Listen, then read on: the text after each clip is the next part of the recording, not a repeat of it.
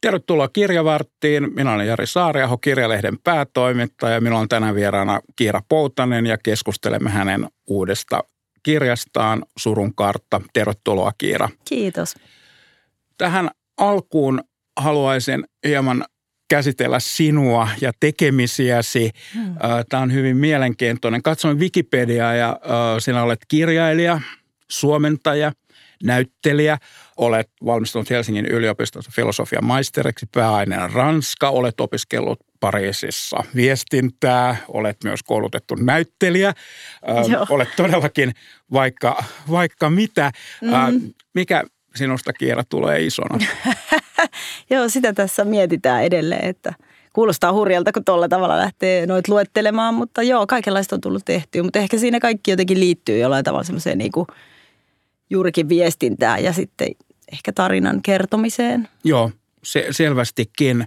Kirjailijana sinä aloitit näyttävästi ja sait Junior Finlandian ensimmäisestä teoksestasi ihana Meri-nimisestä kirjasta, joka oli autofiktiivinen ennen kuin autofiktiivisyydestä. Puhuttiin, puhuttiin niin. yhtään, yhtään Niin, en mitään. tiedä oliko autofiktiivinen, koska siinä ei kuitenkaan päähenkilön nimi ollut sama. Eikö tämä ole se autofiktion okay, niin kuin jotenkin okay, öö, niin.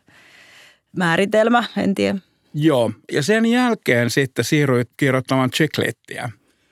Joo, en ihan siinä. Siinä oli kaksi muuta kirjaa siinä välissä, mutta tota, Chiclittiä on kirjoittanut kyllä, joo. Ja täällä on Rakkautta al dente, Rakkautta al rocks. Täällä on Kyllä, hyvä, hyvä, hyvä sarja ja sitten vielä Ibiza äänikirja. Joo. Eli tällaisia keveitä, hauskoja kirjoja.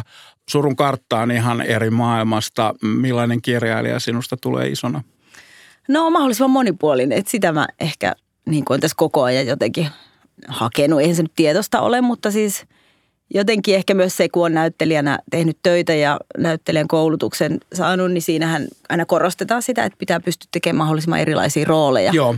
Niin, että se on niin se hyvän näyttelijän määritelmä, tai näin mä sen itse näen, niin ehkä mulla kirjailijana on ollut vähän se sama, että tota, et, niin, että oikeasti erilaisia juttuja. Et monet kirjailijathan puhuu siitä jo, että haluaa niinku uudistua ja tällä tavalla tuntuu, että sitten ei kuitenkaan semmoisia välttämättä niin valtavan suuri riskejä, että voin sanoa, että se Chiclitin tekeminen oli aika iso, iso riski silloin, kun sitä lähdettiin tekemään 2009. Et sit Suomessa ei ollut sitä Joo, genreä ollenkaan ja, ja sitten oli jännä nähdä siinäkin se kaari jotenkin, että – ensimmäisen kirjan kohdalla kaikki arviot ja tällaiset oli tosi halveksivia ja siihen osasin varautua ja sen mm. itsekin tavallaan niin kuin jotenkin ennen kuin lähdin kirjoittamaan, niin ehkä vähän halveksin sitä niin, genreä, että niin. sen takia mä sitten jotenkin halusin ehkä sitten kokeillakin sitä, että miten siitä voisi saada jotakin erilaista. Ja sitten huomasin sen, että se kaaren niin kuin siinä loppupäässä, kun sen sarjan sain loppuun, niin sitten arviot olikin just semmoisia, että niin ihanan viihdyttävää, jota vaahtokylvissä voidaan lukea. Että sitten ihmiset jotenkin oli päässyt mukaan siihen, että niin, niin että tänne ei ole tarkoituskaan olla mitään niin kuin. Joo, ja varmasti niin kuin Chiclitin ja esimerkiksi dekkareiden arvostus on muuttunut tässä viime vuosien mm. aikana niin kuin huomattavasti. Eli ne lasketaan kirjoiksi, ei enää puhuta käyttää sellaisia halventavia termiä kuin kioskikirjallisuus niin, ja tämän tapaisia. Niin. Ne lasketaan kirjallisuuteen ja, ja ne myös arvioidaan niistä omista lähtökohdista. Myönnetään, että ne, ne ovat erilaisia. Mm. Surun kartta on romaani sukupolvien ketjussa kulkevista traumoista ja siitä, että voivatko muistot todella siirtyä sukupolvelta toiselle ilman sanoja. Joo. Ja äh, tässä kirjassa on useita tasoja. Siinä on, on nämä sukupolviväliset traumat, mutta siinä on myös Pariisi, siinä on vieraus, toiseus, siinä on Joo. äitiys ja erittäin vaikea synnytys, joka laukaisee sitten hyvin traumaattisen kokemuksen ja erittäin taitavasti nämä eri kerrokset kirjoitettu, Joo, kirjoitettu siinä – Otetaan Pariisi ensin. Pariisi on ihastuttava kaupunki. Siellä kirjan loppupuolella on hauska, kun olet vihdoin tulossa Helsinkiin, mm. Helsinkiin perheesi kanssa. Ja, ja niin se päähenkilö on tulossa. Päähenkilö, anteeksi. Joo, totta, no niin, no niin, no niin. Nyt päästiin tähän heti. Nyt päästiin tähän heti. Kirjan päähenkilö on tulossa Pariisiin perheensä niin. kanssa. Ja, ja hän havainnoi, että siellä on suomalaisia au tyttöjä, mm. jotka, jotka äh, heillä on kalliit mm. käsilaukut ja he laittavat punaa huuliin, jotta he olisivat kunnon parisittaria ja se Pariisin hieno, että heidän sukulaisensa mm. näkisivät, että Pariisin hienous olisi tarttunut heihin. Vähän niin kuin Anne Boleyn aikoinaan koulutettiin mm. Pariisissa viettelyksen taitoihin. Kuinka parisilainen sinä olet? Tota on tosi vaikea sanoa, että mä niinku koen itse, no pariisilaiseksi varmaan, että on ollut siellä nyt tosiaan vuodesta 1997, eli niinku, siis suurimman osan elämästäni, että, että se tuntuu hurjalta, mutta jotenkin sen tajuaa, että, että se ö, niin kuin lapsuus ja se maa, missä on niin kuin syntynyt ja kasvanut, niin se on kuitenkin niin kuin ihan ylivoimaisen voimakas. Eli koen itteni niin kuin ihan täysin suomalaiseksi. Mulle esimerkiksi en ole halunnut hakea niin kuin Ranskan kansalaisuutta Joo. tai näin, että mutta sitten se parisilaisuushan on sitten vähän erilaista. Mutta siinä on, sanotaan, että tuossakin kirjassa, niin mulla on aina ollut vähän vaikea jotenkin lähteä kirjoittamaan sit Pariisista, kun siihen nimenomaan liittyy ne sellaiset, että Pariisi on ihastuttava ja sitten mm. silleen, että no onko se oikeasti niin ihastuttava, en tiedä. Ei.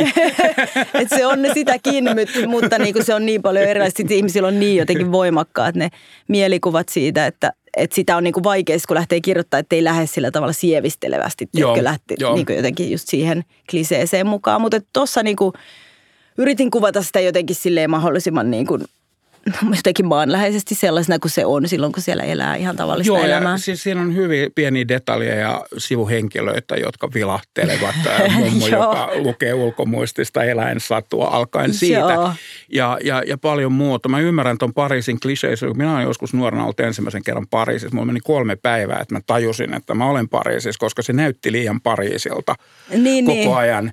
Ja nyt olen, olen kehittänyt sen yhden viharakkaussuhteen kaupunkiin. Kolmantena päivänä mulla menee hermot aina ihan, ihan totaalisesti. Ja tässä mm-hmm. kirjassa kuvataan näitä huutootteluita, mitä siellä kadulla. Olen itse joutunut muutamaan, Ai jaa, muutamaan, joo, muutamaan, joo. muutamaan tällaiseen. Ja olen huomannut, että siitä saa kyllä myös respektiä sitten, että se on sitten huudettu ja se on sitten ohi se Niinpä, ja joo. Me, joo, se kulttuurissa on tietty tämä huutamisen ehkä kulttuuri sillä tavalla hyvin erilainen kuin Suomessa ulkosuomalaisilta aina usein kysytään, tai itse asiassa ensimmäisenä kysytään niitä Suomen ja ulkomaan välisiä mm. eroja ja sieltä usein tulee hyvinkin sellaisia kliseisiä vastauksia siihen ja meillä on, mm. meillä on omat Ranskan asiantuntijat tässä maassa, jotka siellä ovat asuneet ja he sitten aina niin. kertovat, että uudelleen, kun täällä on niin ihana, se on juntteja, joita osaa pukeutua ja tekevät niin. sitä. Mutta sinulla tässä kirjassa on mun mielestä ehkä paras ero, mitä mä olen ikinä, mm. ikinä nähnyt okay. ja se on siitä, äh, mä luen nyt tästä pätkän. Joo, anna mennä äh, Suomessa on paljon sellaista hiljaista raskautta, vähän niin kuin kohmettunutta jotain. Pitää pärjätä, ei saa valittaa. Sen sijaan parisilaiset jakavat elämänsä pieniin rasioihin, laittavat kauniin nauhan siihen, siihen päälle. Mm. Ja nyt me lähestytään tämän kirjan pääteemaa, eli se Suomen raskaus sinun mielestäsi johtuu näistä sukupolvet ylittäneistä traumoista, eli näistä kahdesta sodasta ja siihen liittyvistä kokemuksista. Voitko kertoa niin. tästä hieman tarkemmin? Siis niin, ei mulla ole mitään selkeää väitettä, niin kuin, että johtuisiko se siitä, mutta ehkä mä niin kuin tässä kirjassa lähdin sitä niin kuin ihmettelemään mm. tai tutkimaan sitä, että, että koko kirjahan lähti niin kuin siitä, että mulla oli itse tosiaan vaikea synnytys, joka niin kuin aika paljon vastaa tämän kirjan kuvausta. Ja sitä kautta aloin tutkia sitä trauman niin kuin jotenkin käsitettä ja sitä, että mitä se on – ja sitten näissä niin kuin teksteissä, mitä luin, mitä siinä kirjan lopussa sitten luettelenkin, niin, niin mulle tuli eteen siis tämä käsite siitä, että trauman muistot voi siirtyä sukupolvelta toiselle ilman sanoja. Ja se kohta oli mulle jotenkin aivan siis mielenräjäyttävä. Mä en tiedä, Joo. tietääkö kaikki muut tämän, mutta mulle se Joo. oli jotenkin ihan silleen, että jaha, että voiko niinku tämmöistä olla, että tämä hiljainen tieto, mikä niinku meidän väliä kaikki koko ajan liikkuu Joo. ja mikä on jotenkin semmoinen asia, mikä mua niinku eniten kiinnostaa – kirjoittamisessa ja taiteessa yleensä se, että miten me tiedetään jotain asioita jollain syvällä tasolla, niin kuin vaikka toisista ihmisistä tai tilanteista tai niin mistä se tulee ja miten se on. Ja kun me ei kuitenkaan sitä niin kuin osata sanottaa, mutta silti Joo. me tiedetään asioita.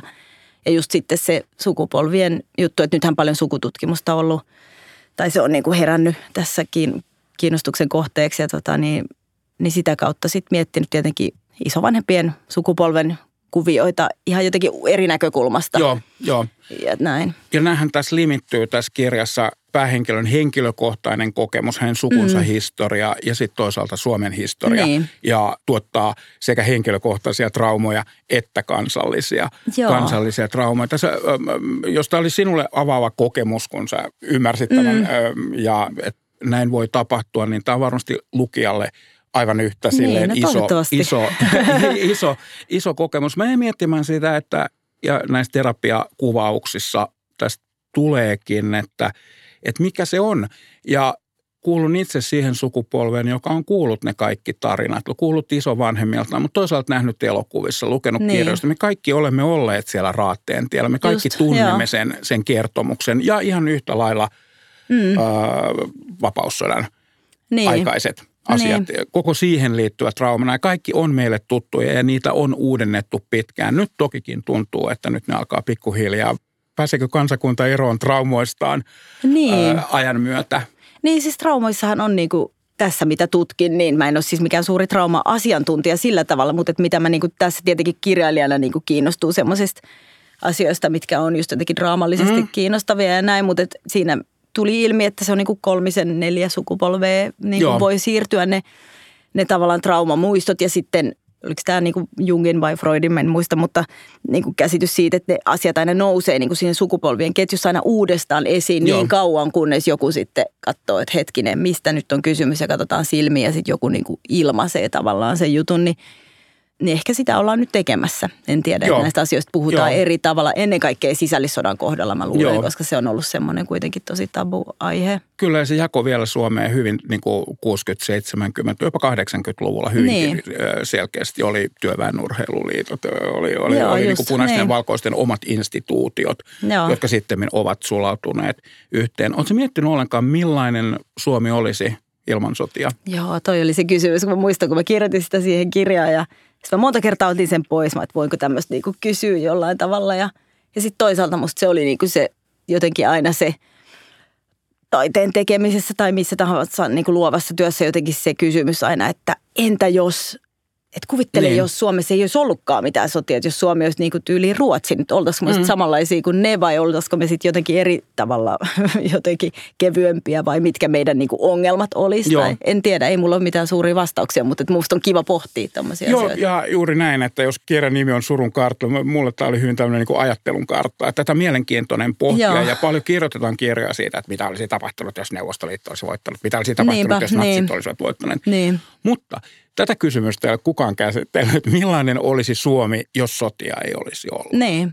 Ja, ja tässä mm, voin antaa tämän tehtävän jollekin kirjailijalle, niin, että niin. voi alkaa miettiä ja pohtia, pohtia sitä, että millainen, millainen Suomi, Suomi olisi rakentunut. Pariisi on hyvin traumatisoitunut ja Ranska, mutta erityisesti Pariisi, joka on, on myös nyt ollut haavoittunut hieno vanha, vanha mm. rouva näiden erinäistenkin terrori-iskujen iskujen takia ja myös myöskin ollut erilaisina John Gillette-liikkeitä ynnä muita Joo. mellakoita. Ranskalaiset osaavat sen tokikin erittäin joo. hyvin. Se on heillä myös DNAssa tämä kapinointi, joo, kyllä. kapinointi ynnä muu. Mutta se on toisenlainen trauma ja se näkyy toisaalta. Mm. Onko sinulla tästä ajatusta, miten se ehkä näkyy Pariisi? Miten, miltä se tuntuu siellä? Joo, siis toi, tämä vuoden 2015 terroriiskut, niin kyllä jo sijoitin tämän kirjan myös sit Pariisin 11 kaupungin osaan, jos, jonka tunnen hyvin ja jossa asuin itse silloin, kun ne terroriskut tapahtui. Ja, ja se oli kyllä niin kuin myös mulle sellainen niin kuin avaava jotenkin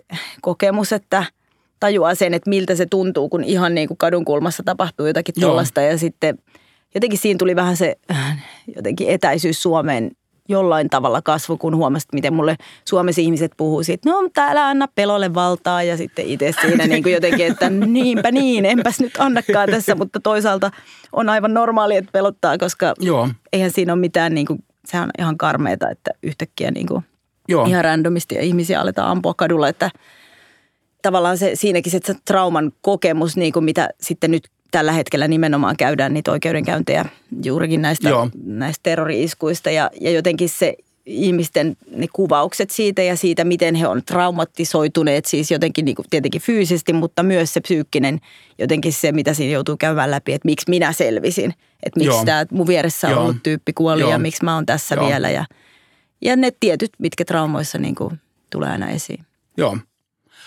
Yksi teema, iso teema on vieraus tässä kirjassa myös. Ja sinä olet lähtenyt Ranskaan mm-hmm. nuorena äh, opiskeluisi jälkeen muuttanut sinne.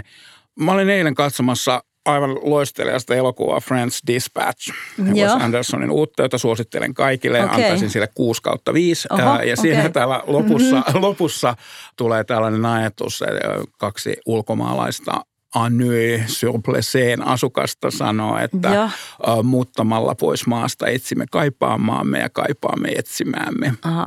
Aika hyvä. Ja, mm. ja tässä päähenkilön terapiassa käydään mm. aika paljon läpi näitä asioita. Mm. Mun mielestä siitä oli niin kuin tämän tyyppisiä niin kuin, tuntemuksia, että se on hyvinkin niin kuin, kaksijakoinen, sitä on vaikea, vaikea ehkä täysin käsittääkään, että mikä se tunnetila on. Minkä takia sinä olet lähtenyt? Niin, sitä tässä mietitään edelleen. Mutta joo, siis su- suomalaisten kavereiden kanssa siellä. Tämä on aika semmoinen yleinen aihe, mitä käydään läpi, että mikä se sitten loppupeleissä on ollut se, että kun ihmisethän lähtee ulkomaille öö, just opiskelemaan vaihtoon tällä tavalla, mutta sitten ne palaa öö, Suomeen, mutta sitten on eri jotenkin jengi se, joka sitten jää ja ei pääse sieltä pois. Mm. Että siinä on sitten muita juttuja. En tiedä, niin kuin vaikea sanoa, mutta tota, kyllä me semmoinen on huomattu mun ystävien kanssa, että jotenkin suuri osa mun suomalaisista ystävistä, jotka on siis jäänyt asumaan Ranskaan, niin on karjalaistaustaisia.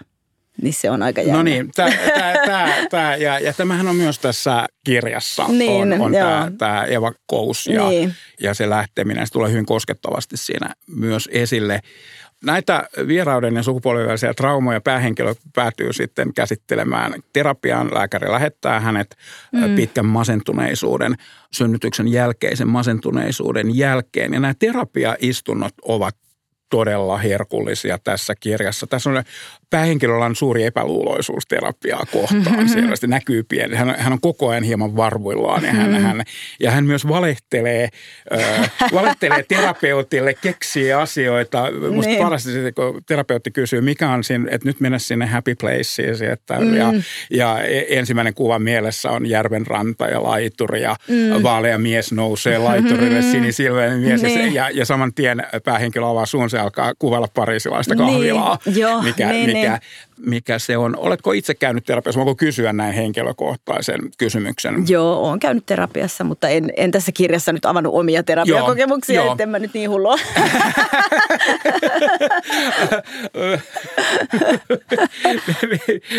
Miten tota, oletko itse suhtautunut epäluuloisesti terapiaan? Niin, en tiedä, vaikea sanoa. Kyllä mä niinku, siis suosittelen terapiaa kaikille. Joo. Että tota, ehkä mä tuossa niinku noissa – terapiakohtauksessa, mitä tuohon on niin kuin rakennettu ja näin, niin jotenkin just toi, äh, mua kiinnostaa aina se niin kuin ihmisten puheen tason ja sitten sen niin kuin sisäisen puheen ero että miten, miten ihmiset itselleen puhuu Joo. ja miten ne puhuu toisilleen. Ja varsinkin jossa, jossakin tuollaisessa niin terapiatilanteessa, että miten ei sitten välttämättä kuitenkaan siinäkään sitten ehkä osaa sanoa tiettyjä asioita. Ja sitten myös niin kuin, vaikka just lää, niin kuin niitä lääkäritilanteita ja tällaisia, että ehkä se mua kiinnostaa se viestintä juurikin, niin kuin, että, Joo. että miten se on niin outoa välillä ja miten se voi olla niin vaikeaa puhua siis totta. Joo. Sä olet filosofian maisteri pääaineena Ranskassa, olet asunut siellä vuodesta 1997 Joo, 97, eli tosi joo. pitkään. Miten sä määrittelet oman kielesi? Sä oot myös kääntänyt paljon Ranskasta mm. Suomeen, mutta kieli on kuitenkin identiteetin niin keskeinen osa. Pitkä alustus, ajatteletko ranskaksi?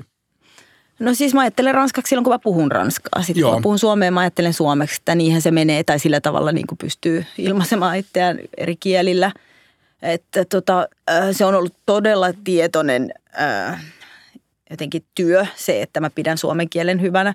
Että se ei, se ei muuten pysy siis silloin, kun asuu ulkomailla ja puhuu Joo. koko niin kuin päivän toista kieltä – että mä luen suomeksi ja siis kuuntelen just suomalaiset mm, niin podcasteja ja radio-ohjelmia mm, ja katson televisiota ja nykyään se on paljon helpompaa niin kuin näin, mutta, et, mutta kyllä siitä pitää ihan tietoisesti pitää kiinni, että eihän se muuten niin kuin, varsinkin sitten huomaa, että just taas muut suomalaiset siellä, jotka on sitten taas muunlaisissa töissä, mitkä ei liity millään tavalla suomen kieleen, niin heille sitten helpommin voi lähteä se suomen kieli sitten heikentymään, että jos se ei ole eihän se kaikille myöskään ole niin tärkeä. Joo, että mulle joo. se on jotenkin ihan elintärkeä joo, asia se joo. mun kieli. Joo, ja sun puheesta ei todellakaan kuule minkäänlaista okay, niin kuin ranskaa. Että ei, ei, ei ole siellä niin kuin vaihto-oppilas, joka tulee vuoden päästä niin, mikä se sana? Mikä se ja, sana? Ja, ja, ah, s'il te plaît. ja varmasti sopii näihin aupaireihin, aupaireihin niin. myös. Mitä luulet, oletko jäänyt Ranskaan lopullisesti? Niin tota usein kysytään, että se on, vaikeahan sitä on sanoa. Se on vähän niin kuin sama mikä tahansa niin kuin elämän, niin kuin jotenkin loppuelämään liittyvä kysymys, että eihän kukaan tiedä. Niin, Niin, Eihän me tiedetä, mitä ei, tässä tapahtuu. Niin, ei, ku, ku, ku, ku, niin. kukaan ei voi, voi sitä tietää, mitä, niin mitä tapahtuu. Mulla oli kakkoskoti Lontoossa viisi Aa, vuotta okay. ja, ja, ja, siinä sai ehkä silleen best of both worlds tyyppisesti, Niinpä, että pääsi, pääsi kuitenkin koko ajan sitten Suomeen ja, ja sen takia mulla on varmaan jäänyt niin kuin se, että, että mulla on edelleen erittäin hyvä kuva Lontoosta, niin. toisin kuin monilla, jotka siellä ovat asuneet silleen, silleen, silleen, silleen, silleen jatkuvasti. Minkälaisia aiheita sinulla on tulossa tämän jälkeen? Tämä on pieni suur teos minun mielestä ja suosittelen, suosittelen, Joo, suosittelen kaikille, äh, kaikille. Mä jaksan meuhkata kielestä ja tämä menee eteenpäin ja tässä on erittäin hyvä rakenne, mutta kieli on myös erittäin, erittäin hyvä. Että tämä okay, on monella joo. tavalla ö, hyvinkin nautittava kirja minä en sinua tuntenut. Mä yritin mm. googlailla, susta on hyvin vähän ah, mitään juttuja okay. tuolla. Mä olin, että missä, missä tämä, missä tämä ihminen, ihminen on ollut. Mä toivon, että tämä muuttuu tämän kirjan myötä, mm. myötä nyt, mutta minkälaisia ajatuksia sinulla jatkosta? Niin, tämä on aina vähän hassu hetki tai jotenkin semmoinen tyhjä hetki, mm. kun kirja ilmestyy. Ja tuossa oli tosiaan niin kuin, niin sanotaan, että kirjoitin niin hyvin kuin osasin niin kuin tämän Joo. kirjan, että – täytyy ehkä hetki hengähtää, että tällä hetkellä mä teen käännöstä Joyce Carol Oatesin Night Sleep, Death, The Stars. Kirjaa käännän, se on 800 sivua, että siinä menee pieni hetki kuitenkin, että siinä Ei. aikana voi sitten ehkä miettiä, että mitä voisi Oletko kääntänyt jo otsikon? niin, siis mu, siinä on joo, täytyy kustantajan kanssa miettiä sitä vielä tarkemmin, että sehän on niin kuin, se mulla on ehdotus, mutta katsotaan mitä kustantaja haluaa. Ei puhuta siitä, siitä sen enempää, niin. mutta, mutta tämä kertoo, että minkä tasoisesta kielen osaajasta, tai minkä tasoinen kielen osaaja minulla on täällä, no. täällä tänään vieraana. Meillä alkaa aika tässä nyt loppua. Minä kiitän. Oli erittäin, erittäin Kiitos, hauska, Jari. hauska Kiitos. tavata ja oli, oli mukava keskustella tästä kirjasta. Kiitos Kaikkien paljon. kannattaa lukea se. Kiitos. Kiitos. Ja loppuun tuttuun tapaan katon viisaus. Tarkkaile hiljaa, mitä kukakin puhuu. Puhe sekä peittää että paljastaa ihmisen luonteen. Kahden viikon päästä seuraava jakso. Siihen saakka seuraa meitä sosiaalisessa mediassa kirja.fi. Kannattaa painaa seuraa nappia nyt, niin saat uudet jaksot aina tuoreeltaan. Iloisia aikoja.